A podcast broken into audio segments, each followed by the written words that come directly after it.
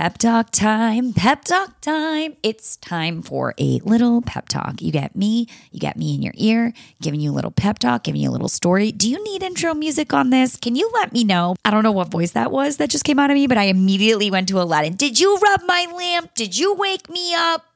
Because I kind of felt like it was overkill, but if it was really a vibe for you and you were really loving it, I'll put it back in there. But you know what? Today, we're just gonna do it.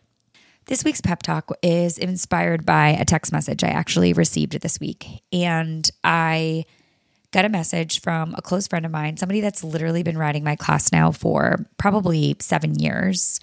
One of my first OG riders, ride or dies, if you will. And he was applying to different degrees or different schools. I don't want to give the whole story away, but he's been applying like crazy to get this job that he really wants. And I feel like I've been such a part of his story because I've been praying over him so much. Like, I'm like, please, God, like, this guy is so freaking qualified. And just from that text message on Sunday, it became my whole kind of mantra and my whole inspiration around the delivery in my classes for that morning. So if you rode with me on Sunday, you may have heard this already, but I just wanted to take it to the 2.0 because I feel like it's really important for people to hear. How can I stay grateful in the waiting? And how can I be faithful in the waiting? Because I think every single one of us have experienced a point in our lives where we have been in the waiting we are in that in between. And I really, the best picture I can think of when I think about this is riding the waves in the ocean, right? When you ride a really, really, really big wave in, you're at the top of the crest, you ride it all the way in, and then you paddle back out, and then you kind of hang out there until the next big wave comes in. Sometimes that can take a really long time, depending on how the sets are rolling in. And the sets can be the analogy for your life and maybe the things you're looking forward to or the job you want or the next chapter or the leveling up whatever that might look like for you in any given way that sets that role in. And you might find yourself right now in a season of that in between of your right leg and left leg are straddling the surfboard and you're kind of just lulling in the waves and you really just don't understand what's going on. And it's really easy to be discouraged there. Complete opposite of that, it's really easy to be grateful.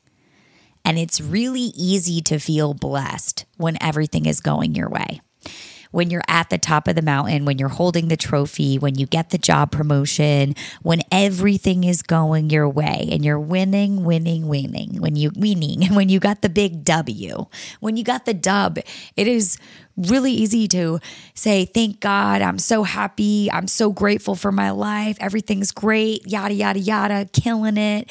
You're just absolutely at the tippity top. The real challenge is all those feelings, all those emotions, all those attributes, all those qualities, all those characteristics that you embody at the top of the mountain. When you're at your high, your peak, can you also have them in your valley?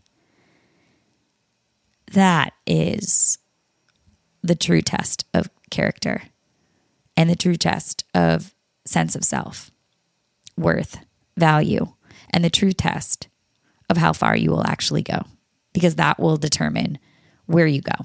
If you can be grateful and faithful in the valley, then you can certainly be like that at the top. But vice versa, if you can be grateful and faithful at the top, doesn't necessarily mean you can do that in the valley. And if you're like, how the hell is this helpful, Madison? Because I am in it right now. I am in the valley. I couldn't go lower right now. I couldn't even get a shovel and dig any lower. I am in the valley, girlfriend. You're going to hate me even more, but that's really where the work begins. We wonder why we feel like such garbage when we are quote unquote down and out in those valleys, in those waiting periods.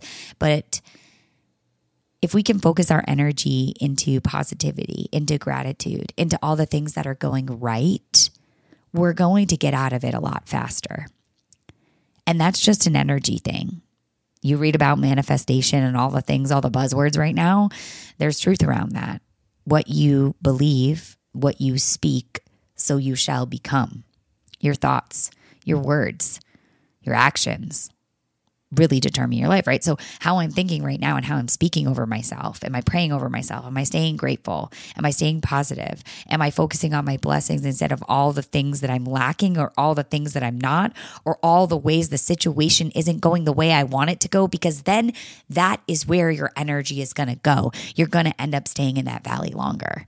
I get it. It's very challenging when we're in it. You're like, yeah, but you're not in a valley right now. So you like don't know. Trust me, I have been in my valleys. I know.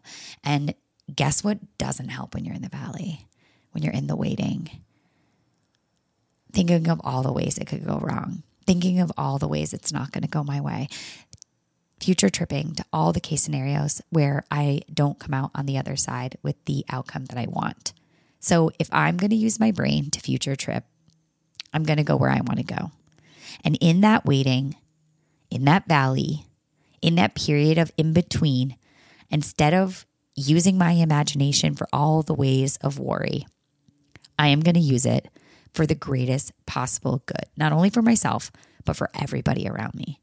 And when you think like that, if you can take that on, if you can take that to heart, I guarantee the waiting game for you is going to be a whole hell of a lot better than you ever thought it could be.